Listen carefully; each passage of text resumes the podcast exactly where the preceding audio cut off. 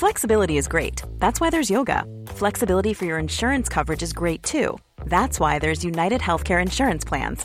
Underwritten by Golden Rule Insurance Company, United Healthcare Insurance Plans offer flexible, budget friendly coverage for medical, vision, dental, and more. One of these plans may be right for you if you're, say, between jobs, coming off your parents' plan, turning a side hustle into a full hustle, or even missed open enrollment. Want more flexibility? Find out more about United Healthcare Insurance Plans at uh1.com. Many of us have those stubborn pounds that seem impossible to lose, no matter how good we eat or how hard we work out. My solution is PlushCare.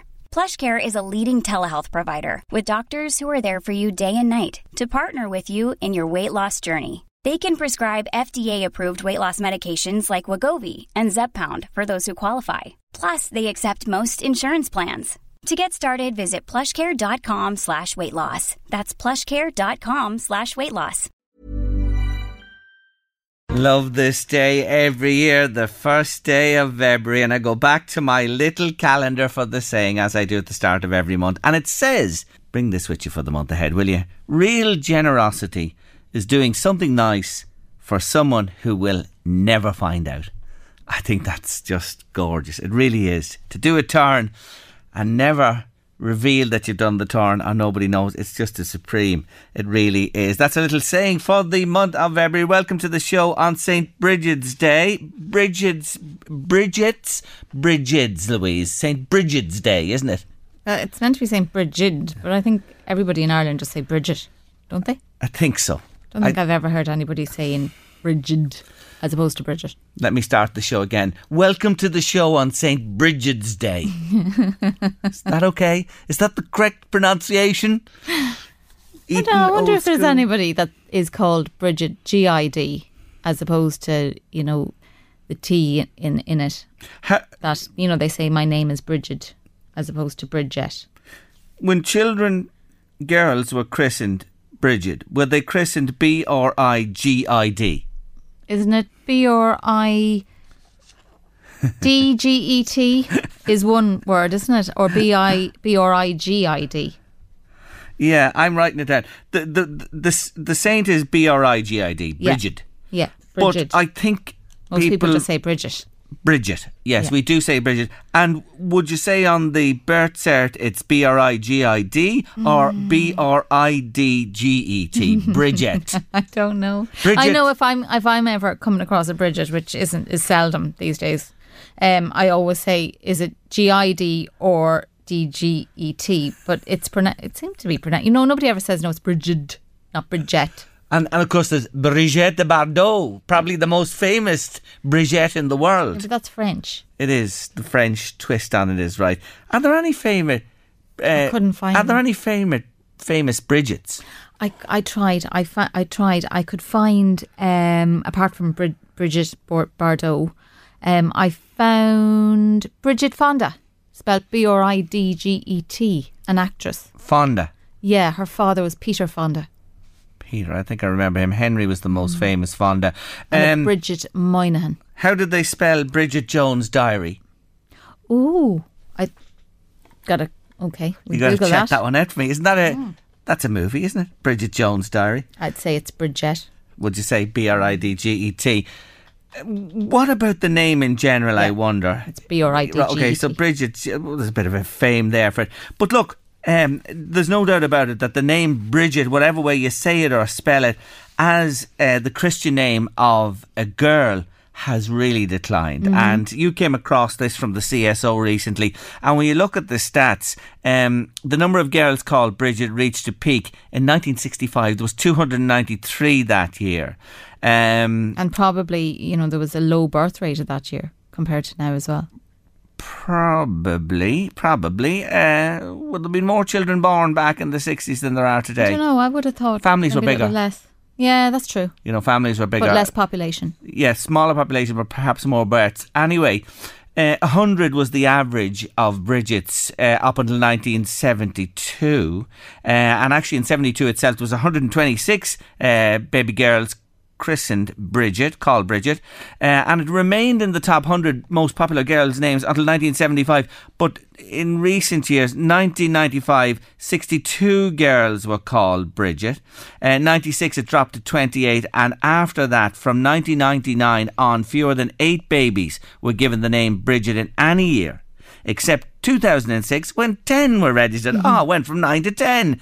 And in very recent times, in the teens, 14, 15, 16, and 17, those years, that's 2014 onwards, uh, fewer than three babies were christened Bridget in Ireland, and it didn't even register because there has to be more than four or something for it to register. So there you are. And um, up to the current year, uh, 11 girls were called Bridget between 2018 and 2020, but fewer than three in 2021. So it's a name that certainly declined enormously yeah. uh, in Ireland. But I'm just wondering, is and there derivatives? Any, yeah, but what like what? Like breed or biddy or bridgie are derivatives of I would say or Bridget as well. Mm, yeah, breed um, or breed. Possibly, yeah, yeah, I would say so. They they sound to be a, an offshoot of, of the name itself. Uh, uh listening to us today, anyone out there has christened their child Bridget in recent times? I'd say this is a needle in a haystack. You know, considering there are so few in Ireland. Maybe a se- you know second name, maybe. Yeah, maybe a middle name, name. after a mum or yes, a gran or. That's a good point. It, it, has it been used as a middle name? Are you Bridget? Hello, Bridget. Hello, Bridget. happy Bridget's, day. happy day to you all. Bridget's out there today. Send us an old text or a WhatsApp if you're called Bridget and uh, anything else to go along with. We'd love to hear from you on this day, the 1st of February, 086 1800 658 by WhatsApp or text. Do you know of a famous Bridget that perhaps we're missing? We're missing something. There aren't many songs either, uh, are there, about, you mm. know. It's not as if it's Come On Eileen, like it's not. Come on, Bridget. come on, Bridget. no, uh, it, it's not a name that features in, in, in popular uh, culture for sure. That That is a fact. But uh, yeah, we'd love to hear from you today. Brigitte Nelson. You remember her? Yes, there's somebody uh, letting us know. Uh, famous Brigitte. Again, it's a. Uh, Brigitte Nielsen. Is she, was she married to Sylvester Stallone? No? I think so. Mm. It rings a bell anyway with me. Uh, Bridget McLaughlin, fab journalist for the Sunday Independent, and she is great. Thank you so much for reminding me of that. She don't have Blinken will read her uh, most weekends. Thank you for mo- reminding me, Bridget McLaughlin. Well done indeed. A fantastic journalist indeed with the Independent. And on the subject of fabulous journalists with the Irish Independent. Let me tell you that just before coming on air, I had a chat with one of our own, and she's a wonderful columnist, and she's a good friend of ours on Late Lunch, Sarah Carey. Yes, you do know her well from the county of Meath. And you see, I got in touch with Sarah because today is St. Bridget's Day. But holy moly, have a listen to what Sarah has to say. St. Bridget?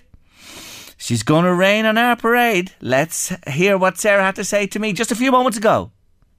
Saint Bridget is not a saint. You heard it here, and it's all true, and it's all official. Saint Bridget was cancelled by the Vatican in 1969, and her feast day of the 1st of February was also cancelled. The whole thing is fake news, Jerry, all of it.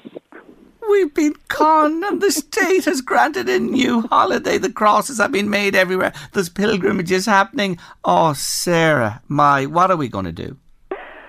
Well, you know, once you know the facts, then you can decide how to move forward. So I'll just go back on the facts, and I have to credit Myles Dungan, who presents the History Show on RTÉ Radio 1 with my facts, and my mother for alerting me to the facts, because I dropped into her last week and I was saying, oh, St. Bridget, it's great, and sure, shouldn't she be the patron saint of Ireland and not St. Patrick at all? And she was the one who said to me, but St. Bridget is not a saint. And I challenged her on this, a foolish mistake, and uh, we looked it up on the internet and we found Myles Dungan's website where he explained the whole thing. There were two characters.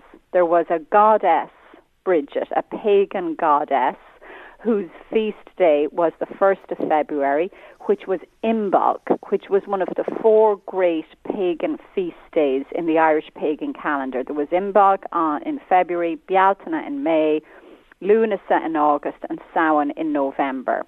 And there was a temple for her in Kildare. Now, there may have been, and probably was, a later Christian figure called Bridget who they think was the chief druid at that temple in Kildare. And they think that she may have converted it to a Christian temple and did a lot of Christian conversion in the area. But it looks like the Vatican were deeply suspicious that there was a goddess called Bridget with a feast day of the 1st of February and then a Christian person called Bridget was a feast day on the 1st of February. And they decided there wasn't much evidence she existed at all. So they expunged her, as uh, Myles Dungan says, they expunged people from lists in the Vatican in 1969 along with 92 other saints, including people like St. Christopher, who's supposed to be the patron saint of travellers, and Santa Claus, St. Nicholas. He was expunged as well. They only wanted you know, properly verified official saints on their list. So that's what happened. She was officially expunged since then, and ever since then, we've no business going around calling her Saint Bridget or having a Saint Bridget's Day or making crosses or any of that. So that's where we are. Okay, uh, those are the facts. And it's amazing, isn't it? It's amazing when you put the facts before us. Now, I, I, have to tell you, I paid a visit last week down to uh, the uh, shrine in Faughart in County Louth, uh, and I'm actually uh, featuring another little piece from it later on in the show today, and met the, the wonderful Dolores Whelan and several other ladies as well who are big, big followers of St. Bridget. And I was mightily impressed by the place down there that they say is where she was born before she headed on to Kildare. And now the rug has been pulled from under all of us, has it, Sarah? Well, you know, I, I said in my article, you know, I'm all for ignoring the Vatican, you know, like it's not like they really are the arbiters of truth and everything. And apparently there's a situation where you can have a saint by a claim, because as your wonderful producer Louise informed me, it turns out St. Patrick is not a saint either.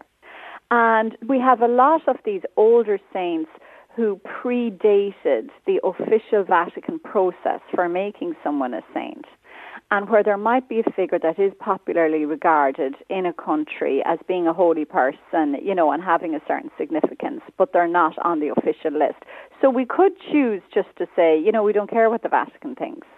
We believe this person existed. There is a certain amount of evidence, and whether the Vatican thinks she's a saint or not, we're keeping her. Um, I think I'd be a little bit more um, rigid about it. If they're saying she's not a saint, fine. We won't call her a saint, but we could still have our Bridget's Day.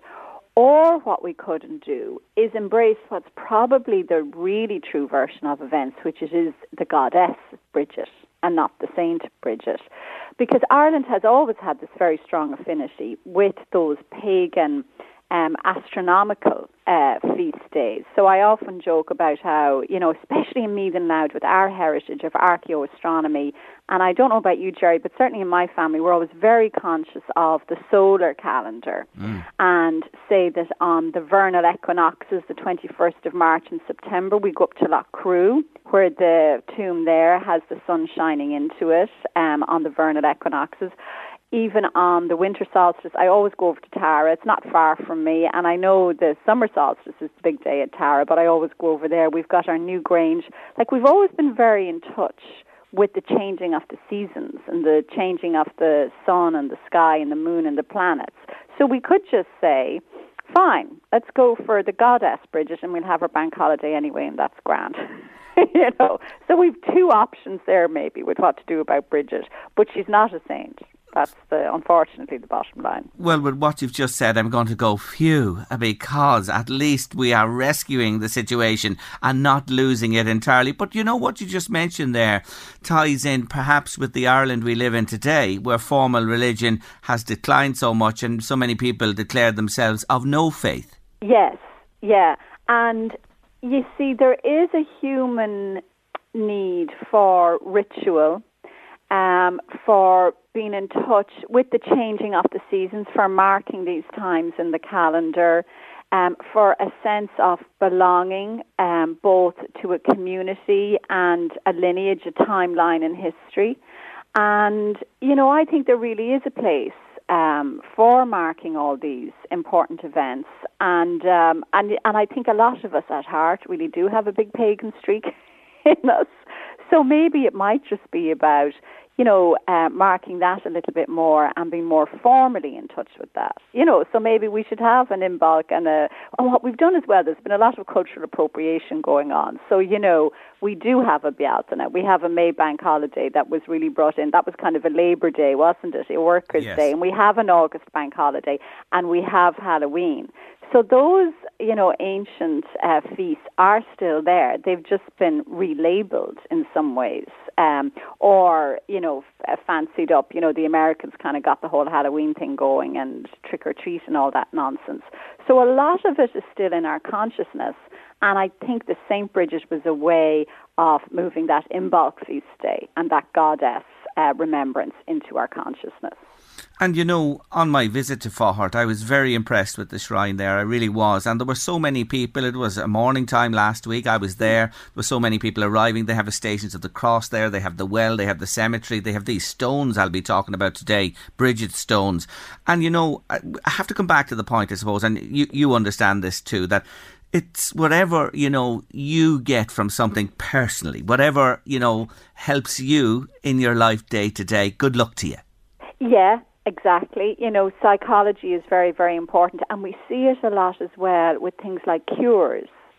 Um, you know, that people get a genuine uh, benefit, even if it's a placebo like one, from cures that are very common. I know loads of people around here that have the cures for things, you know, and they'll go and visit someone who's sick, and the person will actually feel better. And that's important. And it is a genuine effect. So I would never want to take away from anybody something that actually makes them feel better. Um, but nevertheless, it is interesting to know um, what the official position is, and everyone can disregard it if they so choose. Uh, but it was certainly an eye opener for me. So, what we'll have to do now, as is the process, we'll have to begin it all over again for Bridget. So to say, first confirm some miracles or great works that she's actually achieved. It's beatification first and then sainthood. So we have to start all over again with the beatification process for Bridget, Sarah. Or we don't. we we we actually just embrace the goddess and say, okay, maybe there was this later cultural appropriation where this Christian figure was imposed you know, or robbed or adjusted for Christian times, even though it was all about the goddess. So the goddess Bridget was well known for um, fertility, and which would make sense if she was the spring goddess, because I'm watching everything coming into bud now. So you could just accept okay, maybe there was some cultural appropriation going on here. Um, or you could say, look, we don't care what the Vatican thinks, and uh, we have our stones here, and we have our tradition, and we have our crosses, and we're keeping it because mm. we like it. it's there long enough now. Because I don't know how would you go about proving miracles. No. That I mean, what she was sixth century? Did she die in five twenty five or something like that? So I don't know how you would even go about proving that. Oh, it'd be know. wholly difficult. I mean, tongue in cheek there for sure. I like your modus operandi. I think your way of proceeding is by far the best way. And just going back to our Louise, that's true. She's been telling me for the last few days, you know, that there are only actually, I think, four official yeah. saints recognised from Ireland in the Vatican. Isn't that interesting? It's amazing. I had no idea. I really, really didn't. So I don't have the list in front of me now. There was Lawrence O'Toole, Oliver Plunkett, um, was uh, Matt Talbot one of them or something. There's a list there of four of them. But like St. Columcille isn't a saint. So all our big heroes, not saints. Vatican doesn't recognise them, which just goes to show we shouldn't be paying any attention to the Vatican, Jerry. That's my. I've been arguing for some time in my column that really we should just break with Rome. That you know we have an Irish church here that would be getting on fine if we didn't have all this interference and messing from Rome all the time. It's not a popular view, and indeed one person said to me, "But Sarah, there is an Irish Christian church that broke from Rome. It's called the Church of Ireland."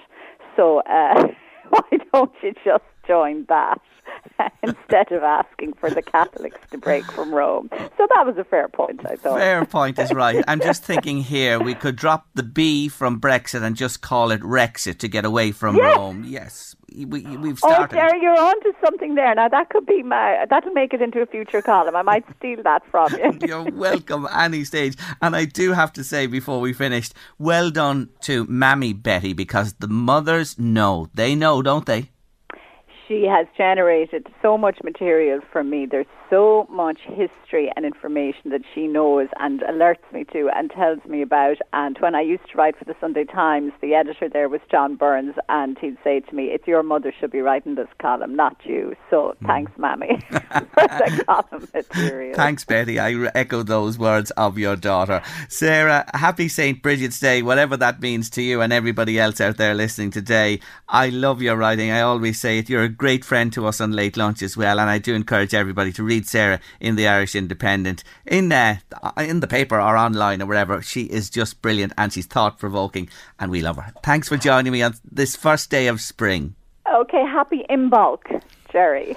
I love it. Now we're on the Celtic calendar for sure. Sarah, until the next time, thank you so much. You're welcome. Bye. Bye. Isn't she fantastic? And we're coming back to the Celtic calendar and late lunch after two, incidentally. Louise, I have it now. The island of no saints and feck all scholars.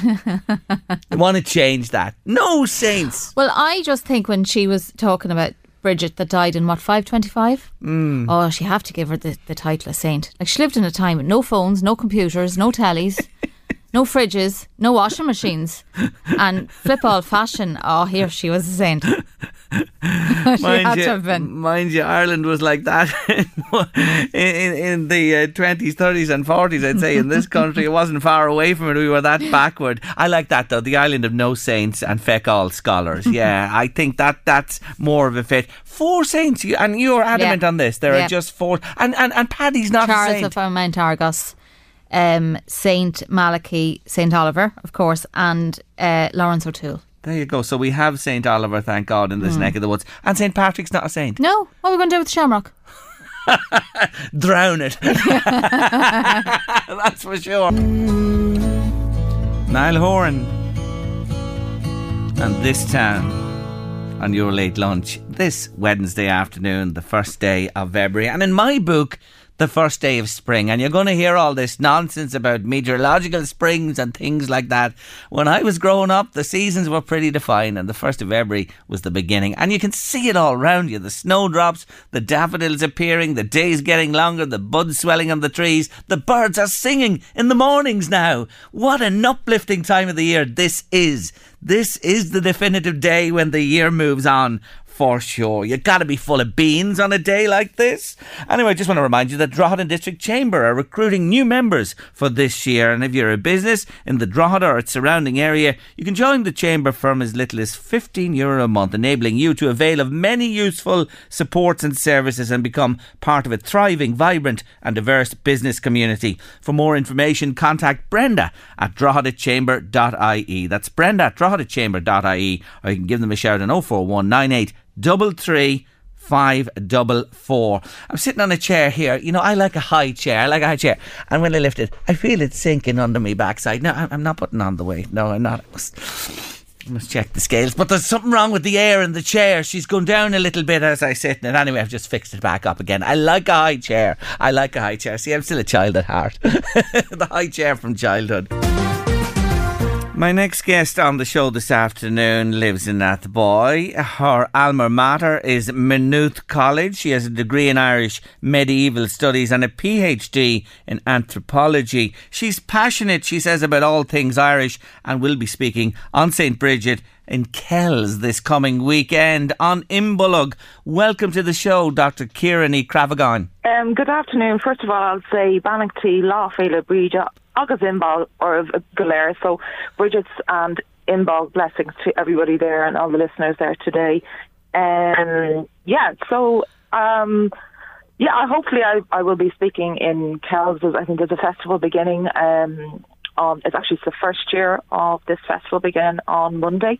So hopefully I will be taking part in that. But um, as you've stated, yeah, all things Irish mm. are my passion. Yes, so, um, and and let me let me ask you this because yeah. earlier on the show we had uh, Sarah Carey with us, uh, and we had a wonderful conversation about Saint Bridget on this day. And Sarah made the point: well, look, she's not actually a saint in the eyes of of the church, you know, and that she spoke about her, you know, pre-Christianity Bridget yeah. and the Christian Bridget as well. Where do you stand on her?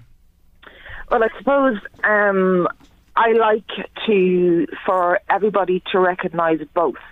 but I would see um, Bridget's origins as a goddess. Um, mm. Pre-Christian uh, culture, pagan culture, some people call it. Um, I think that with, I suppose, with Christianity, kind of incorporated um, a lot of the pre-Christian beliefs and practices into the system when they did um, arrive here in Ireland in the fifth century. So I suppose from as a goddess, um, I would kind of revere her in that way. Um, but have having said that, is, that um, you know she is very important as a saint for a lots of people, but her attributes and characteristics are very similar. The pre-Christian goddess and the saint hold same kind of characteristics, if you like.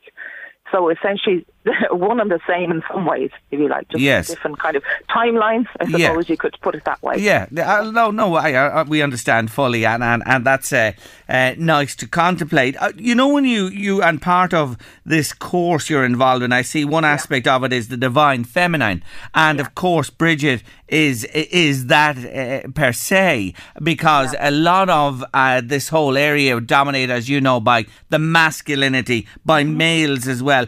How important important is that aspect of Bridget? I think that um, even looking to, just to kind of reflect back in that, um, even though there was gods and goddesses here, but Ireland would have been earlier and would have been seen as a goddess culture in some ways. But um, I think that it's very important that um, to embrace that divine feminine or the goddess side as well, and that for so many times we see with the celebration, obviously with St Patrick's Day and so forth, that kind of patriarchal kind of um, hmm. upbringing mm. we were all brought in in some yes. way. So I think it's very important, especially nowadays, to em- embrace the feminine and those attributes that that came, I suppose, originated from our past in our goddess culture. Yes, and uh, the attributes that uh, Bridget would have. Um, the pre-Christian and the Christian Bridget, if we want the same person, uh, are you know are very important with regard to you know her characteristics of healing, the, the poet, the you know Smithcraft, all those different things too. But the the importance of the sacredness and the divinity of the feminine in that, I think, is is very important to embrace that aspect. Mm. I, I, um, and I, I, can I say, I think in the yeah. world today, if it was embraced more and not allowing uh, the masculinity, you know, push forward as it is in this world of ours, it might be a more peaceful world and less at war. I just want to say that as a man. Uh, absolutely. If you yeah, have to take, you know. Um, look, the, the other thing is, you know, you, are a very interesting lady and you, you uh, greeted us in the native tongue and you mentioned Imbolc as well. And of course, that is uh, this time when you look at the, the Celtic tradition. Yeah. I have a Celtic calendar actually sitting yeah, beside me here as, as I speak to you. But it is, as I mentioned already on the show today, I'm excited excited about today. It is the uh, a new beginning, isn't it? Oh, absolutely. And you know, it's um, it's a cycle of rebirth and regrowth, not just in terms of the environment or the landscape, but I think within ourselves also. We have to kind of think we're entering into a new cycle as well, also. So it's for ourselves personally to kind of look inwards and I suppose look at what the last cycle brought and look forward to kind of a, regrowth and exploration for our own selves personally in this cycle of kind of rebirth as well. I mean, no doubt um, people have spoken about that term Imbolc means in the belly. So it, it refers to kind of birthing or pregnancy, but not necessarily giving birth, but it's giving birth to new ideas, a new future, you know, um, moving forward into a different place. So I suppose it's um, if you can kind of look inwards at this time and bear that in mind. It's a rebirthing of ourselves also, you know, moving forward to the next, this cycle, if you like, this cycle of rebirth and spring and growth. Mm. That's what, the way I would see it too, also, you know. Yeah, the ancient peoples, and I don't have to remind you because you've studied yeah. it for years, yeah. they went with the seasons. They went, you know, when there was lots of light, no light, the in between times, etc. And, and, you know, we, we are, as human beings, tied in with that clock intrinsically. Yeah. Yeah, and I think that um, I suppose it's um, they were very astute people and tuned in people to nature more so than we will ever be probably today because um, survival depended upon it, if you like. They had to be aware of their environment. They had to be. It was an agricultural based society, so if they didn't watch their environment, they wouldn't know when to plant or sow or reap, if you like. So they would starve. So they had no choice but to be tuned in and look around in their environment look at decay, look when things were growing, you know, animals birthing, animals dying. So I suppose it's just fascinating that um, you know at each point of the say eight Sabbaths in the Celtic calendar is what it's called. There was, I suppose, there was a cause for a party and a celebration for each festival, so to speak. So, but it was agriculturally based. So it was very much about that will just kind of reflect the importance in early Irish society or ancient society for um, these celebrations to take place because it was to do with light as well also. Return of light and also um, sustenance and survival you Yeah. know on, on the landscape too. So it's, it was extremely important. But Imbolc today too is that very start of spring Yeah, maybe Kira, I'm thinking as well, that's where we get our reputation for loving the craic and the celebration in Ireland in Ireland. you know, yeah, it's in our it's in our DNA from our ancestors. There's no escaping it, I think. Um, you know, any any excuse for a party, and perhaps you could look at it that way. So, I mean, it would have been a nice time. Now, I would I would kind of run off the Celtic calendar myself personally. Yes. So, eh, but I mean, I suppose you can understand how serious it was. You know, if- Yeah. if your life depended on it. So when every you know a celebration of the return of light, all the equinoxes, you know, the solstices, you know, and then the, you know this was four cross quarters and four quarters divided into the eight Sabbats. So I suppose it's um, the the year was punctuated by these celebrations. Yes. but it was very much rooted to survival hmm. and as an agriculturally based people, you know, on light and sun and temperature, been watching their surroundings. So, yes, I suppose if you think about it in the larger frame of things, it would be a cause for a massive celebration, Yeah. you know, too. So, um, yeah, I would kind of, um, I think maybe we did, maybe that's why we like parties. Or Uh, that's it. That's that's what I'm just thinking as well as you say that. The other thing is, you know, you talk about our survival, and in a way, look what we have today. Look at the comforts and the wealth and everything, and how we've progressed with knowledge and technology and science, Yeah. and yet our survival is under threat. You know what I'm getting at? You know, for all we Absolutely, have. Mm. Yeah, yeah. And I think that too is is that um, it's you know there's everything through the ages. You know, different threats will be brought into our environment, our surrounding, our different. I suppose even in today's world, what the modern world, if you want to describe it that way, is uh, political wars, so forth. What that brings with it. But I think in early Irish society or ancient society is is that it's you, that it was I and I, I am not negating and obviously there's so many places in the world where even food source is and water source is an issue but um, I think it just brings a new set of problems so to speak or adds to that Yeah. but I think we've lost our connection with nature absolutely and that's one of the problems too Yeah. because we're you know reliant on phones and technology and so forth so we've lost a part of ourselves Yes. in the past. That connection is what I would feel, you know. You you uh, are giving a six week course. Yeah. I see that starts the end of February. I'll come on to that in a moment. And, and you touch on these various subjects I've been talking to you about in, in the last few minutes. The Yeah. one that they all fascinate me, but one in particular I wanted to mention you today. What about the other world? The other world. Oh, Kim? the most. it's fascinating. Um, you know, I suppose um, the other world. It's not just rooted to ancient Ireland, but it's this notion of um, there's no. It could be just the other side. Okay. Yeah. But there is very much in the literature it's written about, and it's called the other world. I suppose the most prime example most people will be aware of will be Tír na nÓg. Okay, that's one of the worlds of the other worlds. So there's no there's a kind of a set of rules around the other world. So um, there's no disease, there's no people you know people don't age. It's when you enter into the other world, time can stand still, or when people come out of it, they may have elapsed hundreds of years. Um, it's also it is very much the the sídhe or the fairies are very much associated with the other world also, and it's thought that their um, the primary location is under mounds and actually Brú na Bóinne or Newgrange. That um, the two Danann are were sent to the other world underneath uh, Brú na Bóinne. So there's many different things associated with it, but it's and there's many different lands in um, the other world. But there's kind of a set of rules about it. It's it's a world of kind of ambiguity and riddles and a topsy turvy world, I suppose. Alice through the looking glass sort of a world is what what it's kind of um, like. So it's it's a very fascinating place, place when you enter. There's a lot of tales that are written that include trips to the other world, um, bizarre creatures. In fact, I'm writing a children's book at the moment um, on Samhain, and I'm actually writing my Portal Otherworld adventure at the moment. At, at the moment, so there's can be a mixture. You can meet anybody, you know, Yes. dog heads, cat heads, all this sort of bizarre stuff, I Mm. suppose, uh, in it. But there is, it's a timeless kind of, um, anything is possible, I suppose. Yeah, and is it is it you know when you talk about yeah, we you talk about Bridget there the, the pagan pre-Christian and and then Christian is it tied in or you know has Christianity you know built upon that other world thing Um, well, I suppose it's, um, I suppose in particular in Ireland, I suppose sometimes you might, um, it's kind of a liminal space. So maybe that's another way of describing Yeah. it. It's betwixt and between, okay? yeah So, and I suppose in,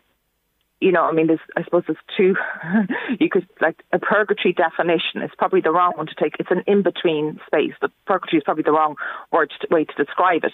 But I suppose it's, um, you know, when we talk about people that have passed on, yes it's not heaven in- it's not heaven it's not hell yeah, it's a kind of well, the other world is a liminal space, but it's not. Sorry, I will just just correct myself there. It's not a purgatory. It's a very different world. yes Um, um, so it's we would talk about maybe um, people have they're on their way or they've passed on their journey to you know the other Yes. side. The other Mm. side, I suppose. Yes, yeah, is, is yeah. Like maybe in terms of that. would be the umbrella term that this comes under and lots of other beliefs on that as well. Yeah I, see- I see I, I see I see what you're getting at. Yeah, so um the, the course you're giving begins the 22nd of February and runs until the 29th of March. It's happening in the Athboy Convent Community Yeah. Centre. And if Yeah. people want to book because you cover as I mentioned some of the areas I've covered today as well as the ancient Ogham alphabet uh, the sacred sites and arch- archaeology. God this is going to be a busy six Yeah. uh, classes I have to say. If people want to find out more or book on how Um, well, they just need to call me. Okay. um, my phone number is um, I, you know, I think that you have the phone number there. Yeah, but I have. I can, yeah. Um, but I suppose just to maybe stay with this is a very general co- course. It's Yes. an introductory course. Um, and I, you know the titles that I have on these they're loose, but it's open to expansion. Yes. But also I will duplicate this course as well. Also, but I'm looking to, depending on interest, I can expand out each area in separate courses if people so wish. I do that too. Yeah. So I suppose I'm looking to further down. Um, you know, I'm looking to kind of rerun this and do this again. Whatever the interest is, is no problem. Mm. But it's there the twenty um twenty second of February, so it's just six weeks. So it's just a nice little introduction to different areas and just making that connection and I suppose connecting Yes. into our origins, our identity a little bit, um, stuff like that. Uh, It's not, I suppose, to to state is is that Normally, being a little extra might be a bit much, but not when it comes to healthcare. That's why United Healthcare's Health Protector Guard fixed indemnity insurance plans, underwritten by Golden Rule Insurance Company, supplement your primary plan so you manage out of pocket costs. Learn more at uh1.com. This Mother's Day, celebrate the extraordinary women in your life with a heartfelt gift from Blue Nile. Whether it's for your mom, a mother figure, or yourself as a mom, find that perfect piece to express your love and appreciation. Explore Blue Nile's exquisite pearls and mesmerizing gemstones that she's sure to love. Enjoy fast shipping options like guaranteed free shipping and returns. Make this Mother's Day unforgettable with a piece from Blue Nile. Right now, get up to 50% off at BlueNile.com. That's BlueNile.com. There's never been a faster or easier way to start your weight loss journey than with PlushCare.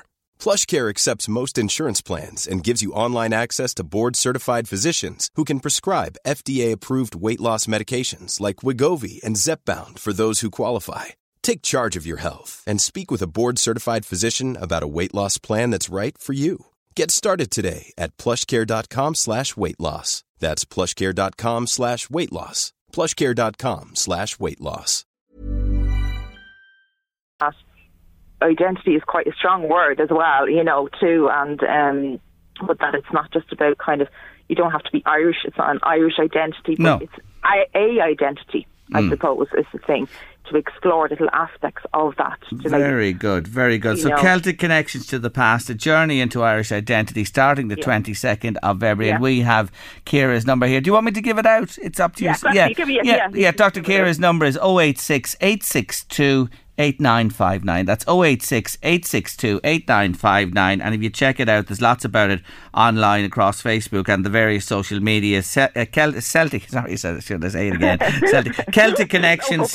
no football. Celtic connections to a past, a journey into Irish identity. Thank you for joining me on Imbolc and good luck to you. Okay, go on, okay? Gurama okay. good freshen. Slán, that's uh, Dr. Kieran E. Cravagon there. Natalie Bridget Imbruglia with Torn on your late lunch this afternoon. What are you laughing at? Did you just make that up or did you actually look it up? I just made it up.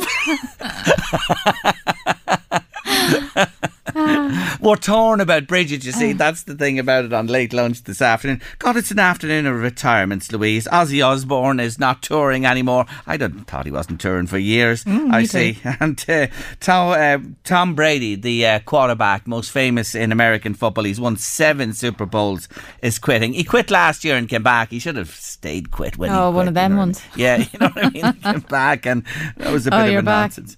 And uh, the CCCC, CCCC, C. C, C, C. Club Orange. Do you know what I'm talking about? The the CC. Yeah, why don't they just call it quadruple CCC of the GAA. have ordered a replay. Oh, listen, you couldn't write this. I'm not joking you. It's just uh, turning a comedy into a farce, so it is. poor, I say it again, poor Marty, Marty Morrissey. He's CC, CC, CCC to death on the news every night because I don't think he knows what's going on. Anyway, the game, look, there was a mistake made. They got the cup, yeah. the won it. Go home, everybody. Go home. Take the football witches and the cup. Go home. In the name of God. 16 men on the pitch. Ah, look, listen, those errors rules made. rules. Those errors made in soccer every day of the week as well, and it costs millions. And, you know, you have to just suck it up and, and get on with it or whatever. But I'm afraid, Glen, you know, the replay, I don't think it's going to happen. And Kilmacud have the cup. Let keep it. Let them keep the cup, will you? For God's sake, what's going on with you all the time? There'll be a film out now. In a few oh, years yeah, called but, The Cup. But, but, you couldn't write it the CC, CC, CCCC. What, what does it stand for? The Central Competitions Control Committee. Oh, there you are. I got it right, even the four C's. That's what it does. But uh, and then, but the appeals process is just uh, fantastic. It's it's it's it could be made. You're right. I'd say it'll knock the ratings for Fair City. it could run that long. To rival the field. It will. it will. the pitch. anyway, we don't make to make mean to make light, but you just have to laugh. You might as well laugh as cry. Yes, it's pre COVID since I met my next guest on the show, and he really made an impression when he was here. When I tell you that Kyle Riley is a singer songwriter of children's music, he's toured Ireland, he's put on concerts everywhere, and he's so well known for giving classes under the name Little Folk Music for young children. Good to see you again. Oh, it's great to see you, man. It's been too long. It's been too long. it has, but it's been tough. And in your game, I, I take it you've seen this with children. Yes, absolutely. I mean, you know, the the not only did COVID affect all of us in different ways, particularly with children um, and children that were born during COVID, haven't had the exposure to other children their own age, other adults, and in these early social settings, which are so important to communication and socialization. Um, so, yeah, it, it, to go from pre COVID through the pandemic and still navigating our way out and meeting new children every week that, that will have um, communication issues or socialization issues, that it just takes a few weeks of nurturing and getting them into the flow of, you know, it's easy with music. Mm. Music is such a gateway for us, for children. Um, it gets them moving, it gets them thinking about other things. And yeah, it's a, it's a really special thing to be able to work with children. You worked through it like ourselves, no doubt, with technology, and you did the Zoom thing and that. But God Almighty, it it, it, it was great, and it, it, kept us going. But there is there anything to replace? You know, no. The re, the, the in the presence. Absolutely, it's why it's why like as an actor, I preferred theatre. As a musician, I love my concerts and my classes because you're feeling the audience there. You're with the audience. You're with these uh, people in the flesh, and you're getting energy from them, and they're giving you energy, and it's it's it's fantastic. Um, yeah, the the the three days a week of online videos kept me sane, mm. you know, mm. uh, just about. But but yeah, nothing like the real thing, and, and being out there and being able to move and, and get people going. The, come back again and remind our listeners who you are and where this whole little folk music has come from. You know, well, it, it, all came from my kids, and I have to give them the credit or the blame. Anyway, you look at it. Uh, credit. uh, I give them credit. Owen and Ashling, great inspirations for this, mm. and and it's what led me from being an actor into children's music, uh, and writing my own music, and then starting these classes. And we moved home to Ireland uh, in Kells in Oldcastle, and then up in Cavan and in Westmeath as well. Um, really, it's about getting children moving and and getting them communicating and singing in, in a way that doesn't put too many restraints on it gets you know i have a program i know what i want to see mm. happen i have a flow that needs to be followed but for the kids it should be kind of looks like it's free and easy so that they just join in as they want to join in i don't care if they're jumping or stomping or sitting or whatever right they're going to take it in in their own way and i just go with that and i've really been fortunate to be able to grow it in our county and watch those classes in Oldcastle and, and Kells grow as well, um, and and building new audience and meeting families. And I, you know, I've got some families that are on their third, fourth children. I, I, I now with the seven, eight years, however long I've been doing this, I have like I feel like a half a generation. You know, yes, yes, yes. and they become my family. You know, the the the, the mammies and daddies that I know now. Some of them are very dear friends of mine. So mm. it's it's a it's a lucky. You thing. start them really young. Yeah, I mean like four or five months. Absolutely, it's never too early. I mean, like you, you know, music in the womb right? And if, if you play music for your child in the womb, it's incredible. And you, as soon as they're out, it's really the communication between the parent and the child. And when they're four months to say six or nine months, all I'm doing in that classroom is informing the parent on what the child might like to hear. And then if they go home and sing those, you know, and even if you can't sing, it's not about being a good singer. Singing to your child speak singing, talking, that them hearing your voice and finding comfort and support there, mm. that will cause them to to engage, and then they'll figure out what they like, and they'll tell you if they don't like you singing, and then they'll want to hear something else. You know, they're brutally honest. you know, you've touched on something there that I've often heard people saying they haven't a note in their head.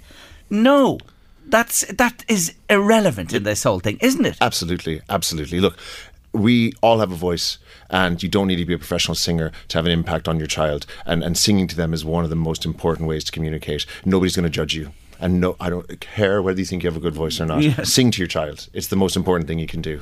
And let them do what they want. On the yeah. other hand, it doesn't matter if it doesn't sound anything at all. Yeah. Let them express themselves. Absolutely. no Absolutely. matter what that is. Communication is communication, mm. and there's no wrong communication. You know, it's just like when we talk about children acting out and playing up. Generally, they want attention. Once we figure out what they want, or if you know, we try to focus on what they want, or listening to them it becomes a lot easier. And the same thing with music. We just mm. got to give them a chance to express themselves, and also us as parents not be afraid to express ourselves to our children. Mm. Will you express yourself to us, please, I, I Kyle Riley? You have the guitar set up in there. Give us a flavour. Give our listeners a flavour for you know. What, what are you going to do now? What are you going to play? I'm going to play a song called "I'm Going to Be." I wrote it when my, my son was very you know three years old. He, he was he was chatting up chatting up a storm, and I stole some of his words to make a song. But we used to play these games. Everybody plays games with their kids. But like I'd be a pirate or he'd be an astronaut or we had one game where I was the tow truck driver and I had to rescue him over and over again. It seemed like for an hour, just over and over again. That's what came. This song came from. So and it's called "I'm Gonna Be." There you go. Away you be.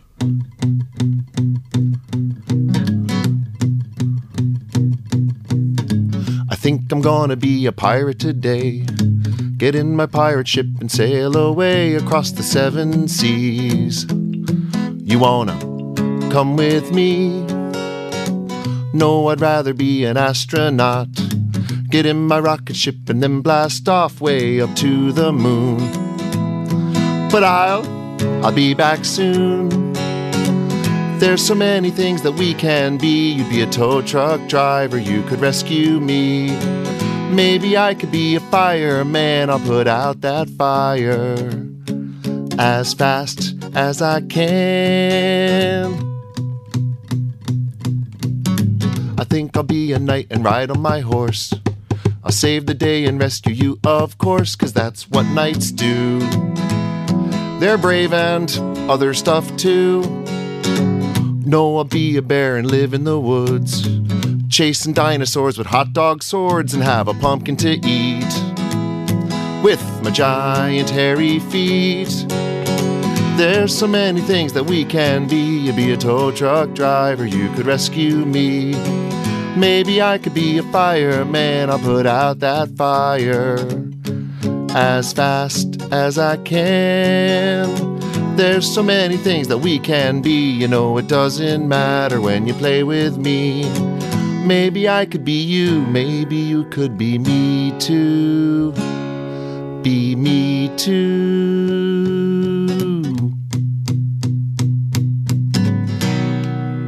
Wow. What have I been missing? I only realise now. You're just something else. You're marvellous, I have to oh, say. thanks very much, And the child in me is just. Look at this fella you're looking at here. Look at the child in me, alive again. Oh, that's so beautiful. It Oh, really, really is. and I can much. only understand how that makes the connection with children. It really does. And you know, I was thinking there as you were playing, I have four grandchildren at Oh, this age, from seven down to the little one, uh, Olivia, who will be one soon. And I was just reflecting on words you said before you started playing there. By God, even the littlest one, you see her when music comes on.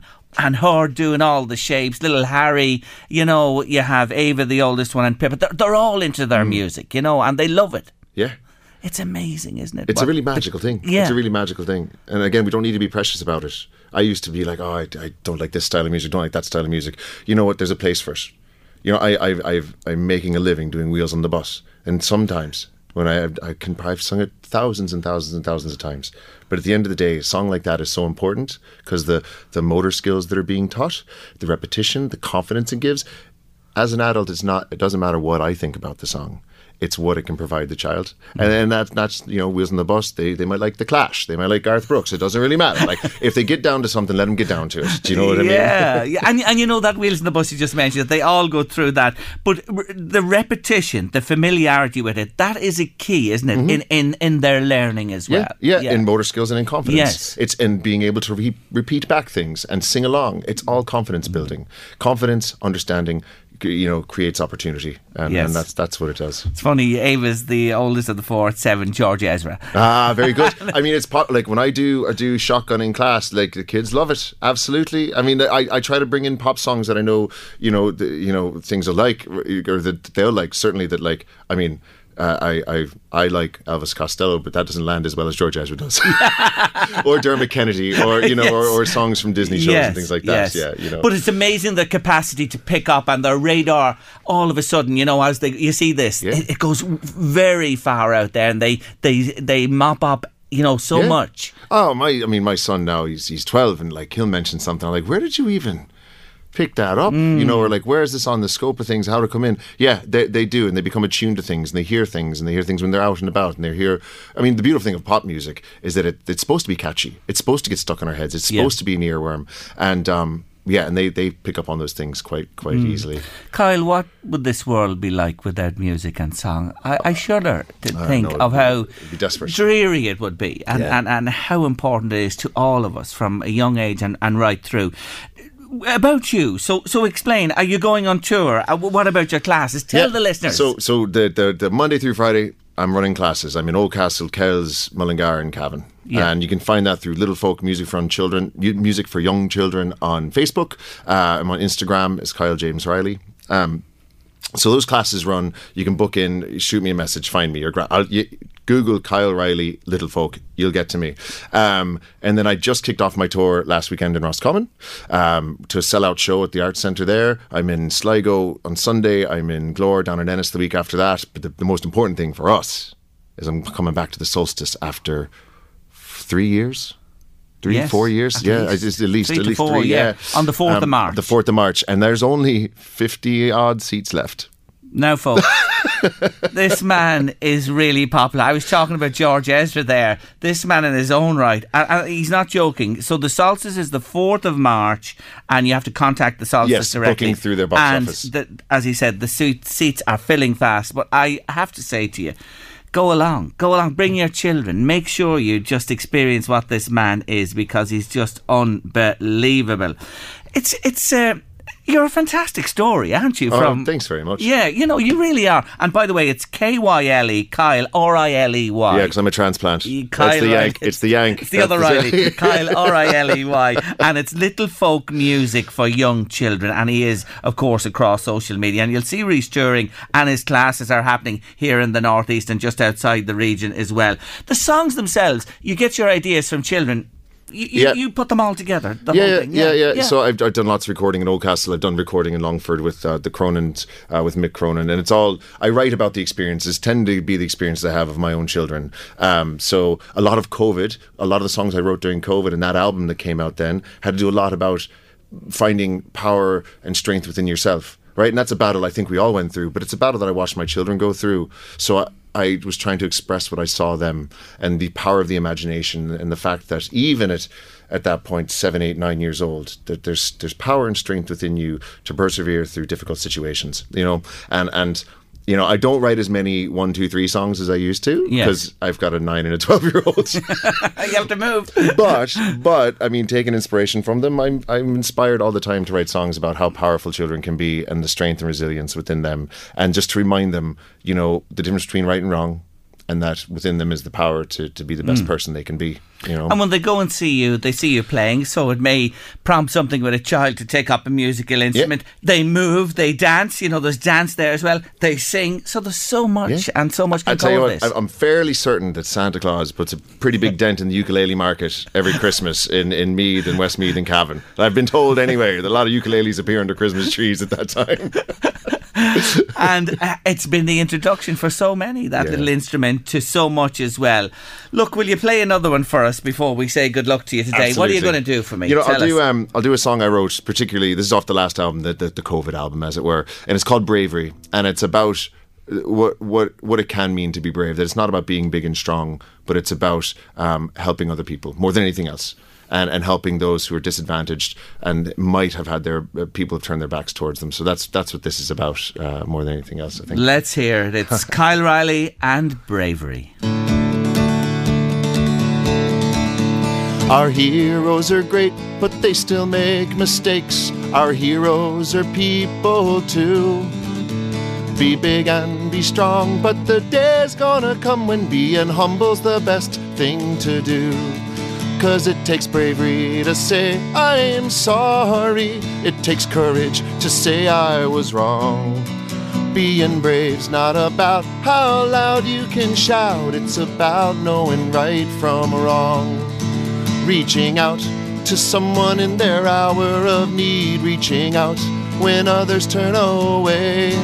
Lifting someone up that others put down could be the bravest thing you do today. Cause it takes bravery to say, I am sorry. It takes courage to say, I was wrong. Being brave's not about how loud you can shout, it's about knowing right from wrong. Maybe no one's gonna thank you. Maybe no one's gonna see. Maybe no one's gonna pat you on the back. No one said it's gonna be easy. Cause even heroes get scared, get sad, and get down. Even heroes get lonely too. Even heroes need someone to pick them up. Saying that you need help is being brave too.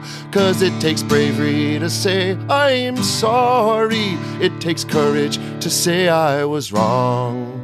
Being brave's not about how loud you can shout, it's about knowing right from wrong. My oh my, I can only give you one round of oh, applause here on my own. Absolutely brilliant. Lovely, lovely song and on the money again. So just reminding you, Kyle Riley, K Y L E R I L E Y, check him out. Little folk music for young children.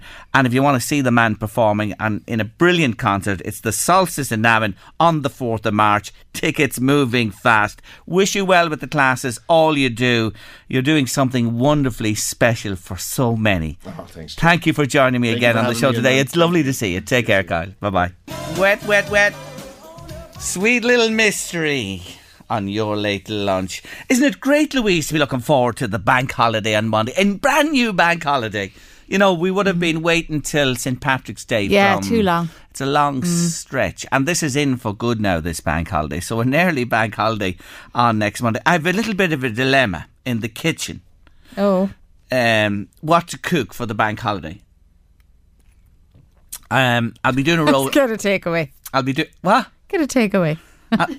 Why do you cook something different for bank holidays? Like, Oh yeah, you generally like do go push the boat out. You know, you do the Yeah. big roast on Sunday, and you make sure you have a little bit left over for the Monday. So here's yeah, every bank holiday I always. of come to your house. yes, I will adopt you officially. We'll put in the papers. we'll I do get it. Christmas, and that's about it. Uh, well, uh, you find what's in the fridge after that. Well, you see, I have a turkey in the freezer. I bought two at Christmas, two of the lovely Termonfeckin Delicious. So I have one. Mm. Now, I generally keep it probably for the Patrick's Day, but you see my dilemma now with the new Oh, bank yeah, holiday. Yeah. Should I take the turkey out? Yeah, have lamb for. Is it still too early for lamb on St Patrick's Day? then? Oh, very early, very Aye, early, pork. very even. yeah, well, yeah, or beef, or roast rib of beef. You can't beat roast rib of beef. or on the why don't you surprise everybody and just do beans and toast? You'll be talked know about for ages in the family. Wouldn't that, wouldn't that be great? It reminds me. Don't? It reminds me of one day I was out fishing on Loch Mask with Sean Keenan and Martin Ryan, a good few years ago, and I was in charge of the grub, right? and I was in a boat on my own. tablecloth and no, will, will you hear this? I was in a boat on my own. No, it wasn't my form to do this. They were out as a pair in another boat, and I said I'd look after dinner. So I saw them coming molting around, and they got off and they took the coats off and everything. And guess what I had? Super noodles. they never let me forget it.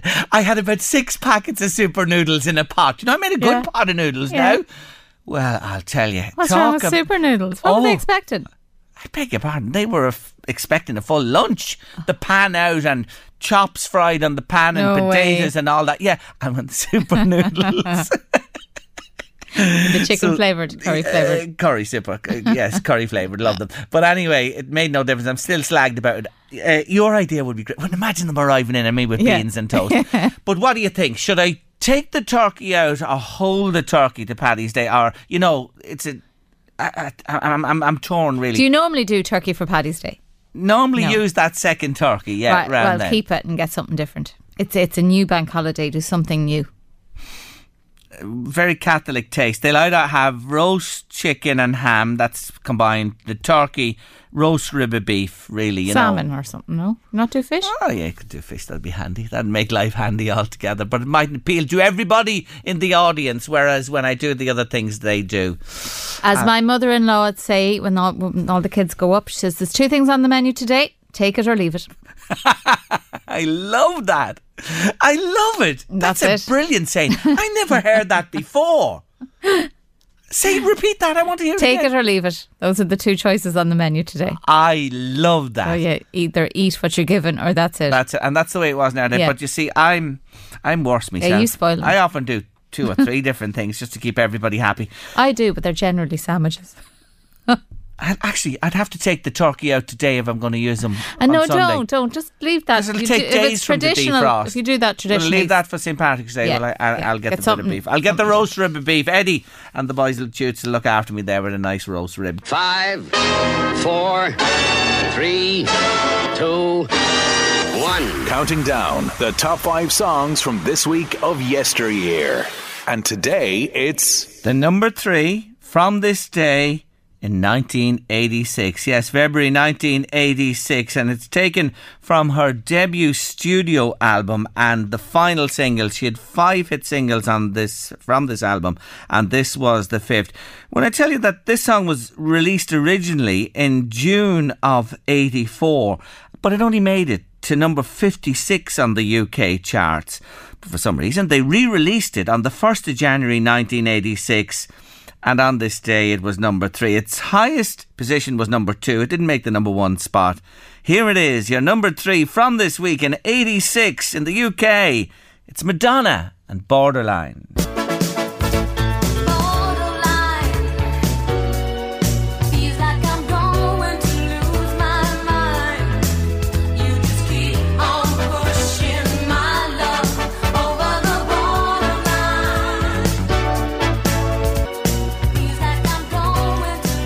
Madonna and our number three today in our top five countdown. Thanks for your comments. Jerry, behave yourself. You're only excited about the high chair because you'll be sitting in one tonight from Eilish, Tina and Caroline. You're right.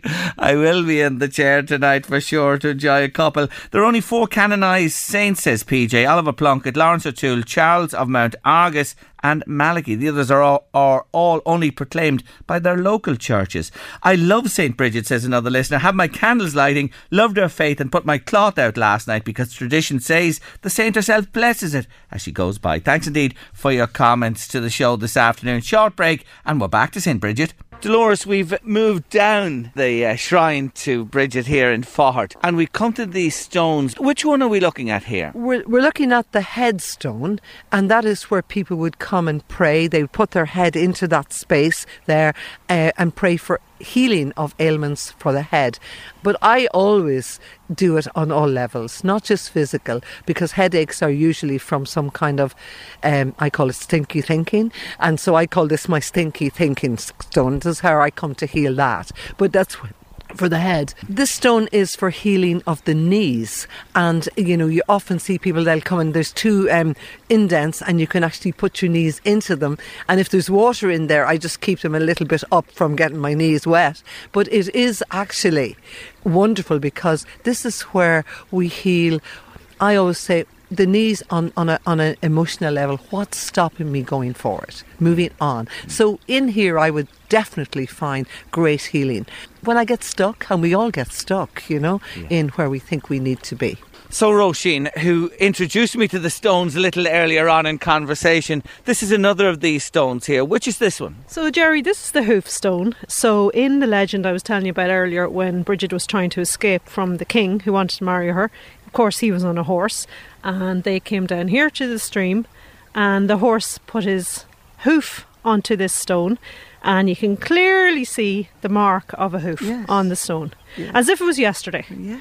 Um, so it, this is we don't really know the purpose of these stones, but we know there's something amazing, meaningful, and magical about them they tie into these different stories about Bridget. So we, we think they're very ancient stones, but they obviously have a meaning for people, a very significant meaning because people still come and they still go around and pray at the stones and kneel in the kneel stone and lie on the back stone and use the eye stone um, for their eyes. Uh, so they're, I think they're really something unique in Ireland. I don't know anywhere else that has this kind of level of stones connected in to Bridget in this way. Mm.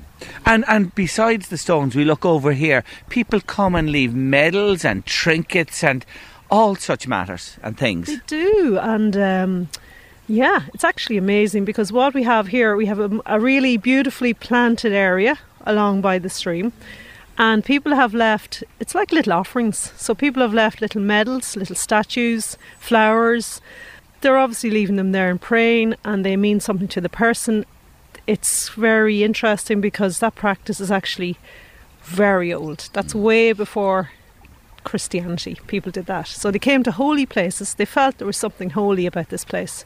They felt there was some kind of an energy here. And they came and they prayed to someone who was here in maybe in the land. It might have been a goddess or a god or someone, a spirit, they associated with this really holy place of energy. And they left something for that spirit to say, please help me. I'm here and I'm asking for your help and I'm leaving this for you to remind you of my prayer. And now, thousands of years later, we're still doing that, which I think is absolutely amazing. And I think, you know, when our friends, um, Stephanie mentioned earlier, Barbara and Katarina are coming to the festival, and they've done a lot of research on Bridget sites around Europe. But the thing is, they don't have these places that we have. And when they come here, and I've brought friends here from Germany as well that I had, they're really kind of amazed that they still exist and that they haven't been demolished. Do you know, it's so authentic. Mm. And they're amazed at that authenticity, that it's still the same. This little stream is still the same. And maybe someone came here 2,000 years ago, and here we are again coming here. I've done pilgrimages for many, many years, and we talk about the animae loci, and that's this place of soul or the soul of a place. And when you come to a place like Faughart, that has a very big energy, soul energy. So when you come here, there's a um, an exchange between your energy and the energy of the place, and so there's a mutuality there. And so when people come here, they imbibe some of the energy of the place, and the place imbibes some of their energy. So you've got this uh, coming together of people and land, and that's really important. But the important thing here is that the healing happens because of the energy that's already here. But as more people come and pray here, the energy of the place increases and increases. What is this stone?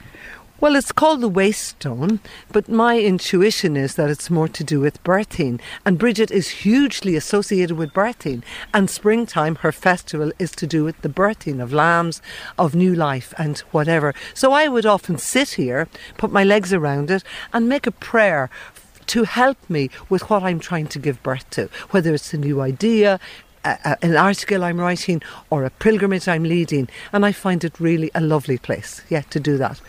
It's a very unusual shape, isn't it, too? Well, the shape of it is um, there. There's loads of these stones all over Scotland, and I cannot remember the actual name, Mm. but there's a it's a particular kind of stone, and um, but I I definitely feel it as a birthing stone, Mm. you know. And when you put your if you want to sit down and have a little try, do you want to?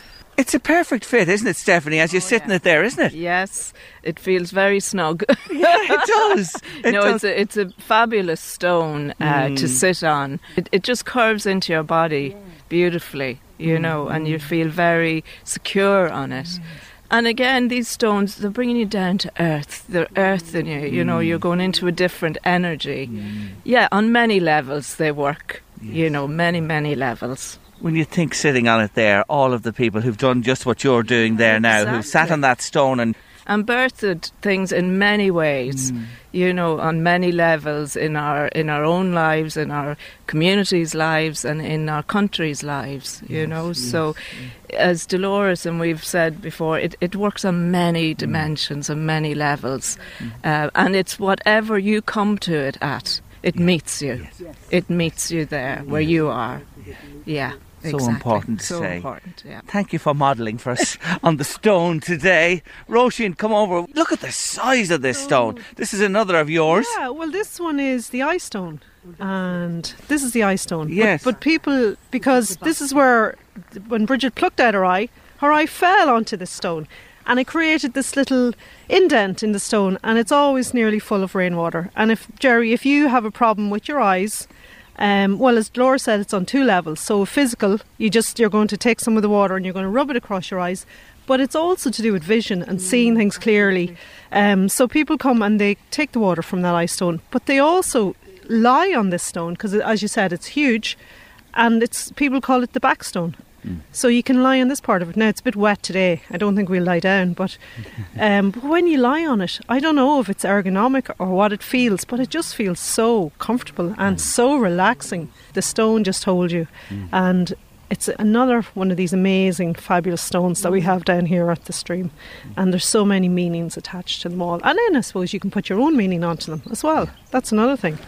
When we're talking about the body, the back of the body is often seen as that which we are not conscious of. So when I lie on this stone, I often ask to be shown what is unconsciously blocking me. You know, and how can I heal those unconscious things that I'm not aware of? Because we're looking this way, but actually a lot of stuff is going on behind us. This final stone. This is one of the great qualities of Bridget. Bridget always had the ability to hold both sides of an argument, both sides of a situation, and let the truth flow through. Flow through. So when you have one foot on either side of the stream, and you, you just, it just, everything that just flows. Isn't that what the world needs today? Just what you've mentioned Yeah. there now. That there are always two sides, mm, and each side must listen to the other, Yes. and then let whatever flow from that. Today we are polarized. Mm. Absolutely. And I think that's why, and you see, the interesting thing is Bridget holds the feminine energy. The masculine energy always wants to divide. This is right and this is not right. The feminine energy pulls things together and it says it's this and it's this. It's both and. And we need a lot more of the both and to balance the either or energy. So on St. Bridget's Day on Late Lunch on LMFM radio, it is just fantastic to reflect on what is here in Faughart. And I want to say big thank you to Roisin, Stephanie, and Dolores who joined me on this special day. And I want you to round off our conversation about the stones at the shrine today with some words for the listeners. I would say, in order to really understand Bridget, you need to drop down from your head into your heart. You need to come to places like Faughart and to just be in the energy field. You said it yourself when we were up at the trees. It is so beautifully calm and and and, and you just drop down into that place and then you just ask Bridget Bridget to wrap her mantle of protection around you and all your people and all of the world because we are in a very, very tricky transition at the moment. We ask that Bridget will bless each one of us who hear this programme today and bless our minds, they will bless our vision, they will bless our hearts, they will bless our bodies, and they will bless everybody that we meet today.